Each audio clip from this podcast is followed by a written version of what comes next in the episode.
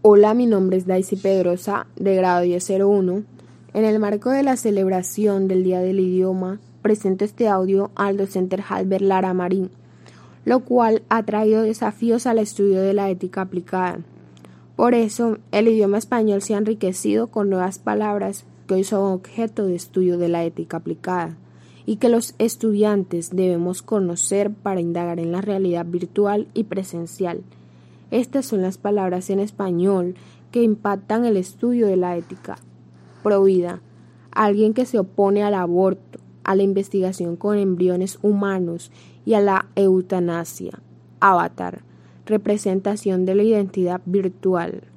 Trolear, publicar en las redes sociales de Internet mensajes provocativos, ofensivos o fuera de lugar.